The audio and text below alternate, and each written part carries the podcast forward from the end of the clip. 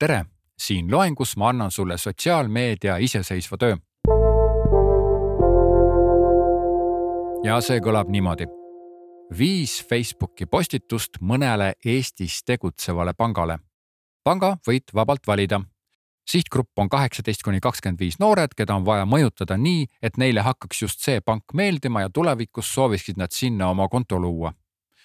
no kindlasti tee ära eeltöö uuri panga Facebooki postitusi ja, ja muud infot. Äh, mul on ka palve, ära kasuta pilte ega videoklippe, ootan ainult teksti. mida ma siis veel ootan? ma ootan sinult viite eristuvat postitust, mis kannavad kõik ühte joont, aga käsitlevad erinevat teemat. Äh, igaüks suudab minna pangalehele ja sealt mingisuguseid tekstilõike kopeerida ning tekste pisut muuta. aga haaravat Facebooki postitust on palju raskem teha seetõttu hindan just eristuvaid postitusi, mis tõstavad esile panga brändi.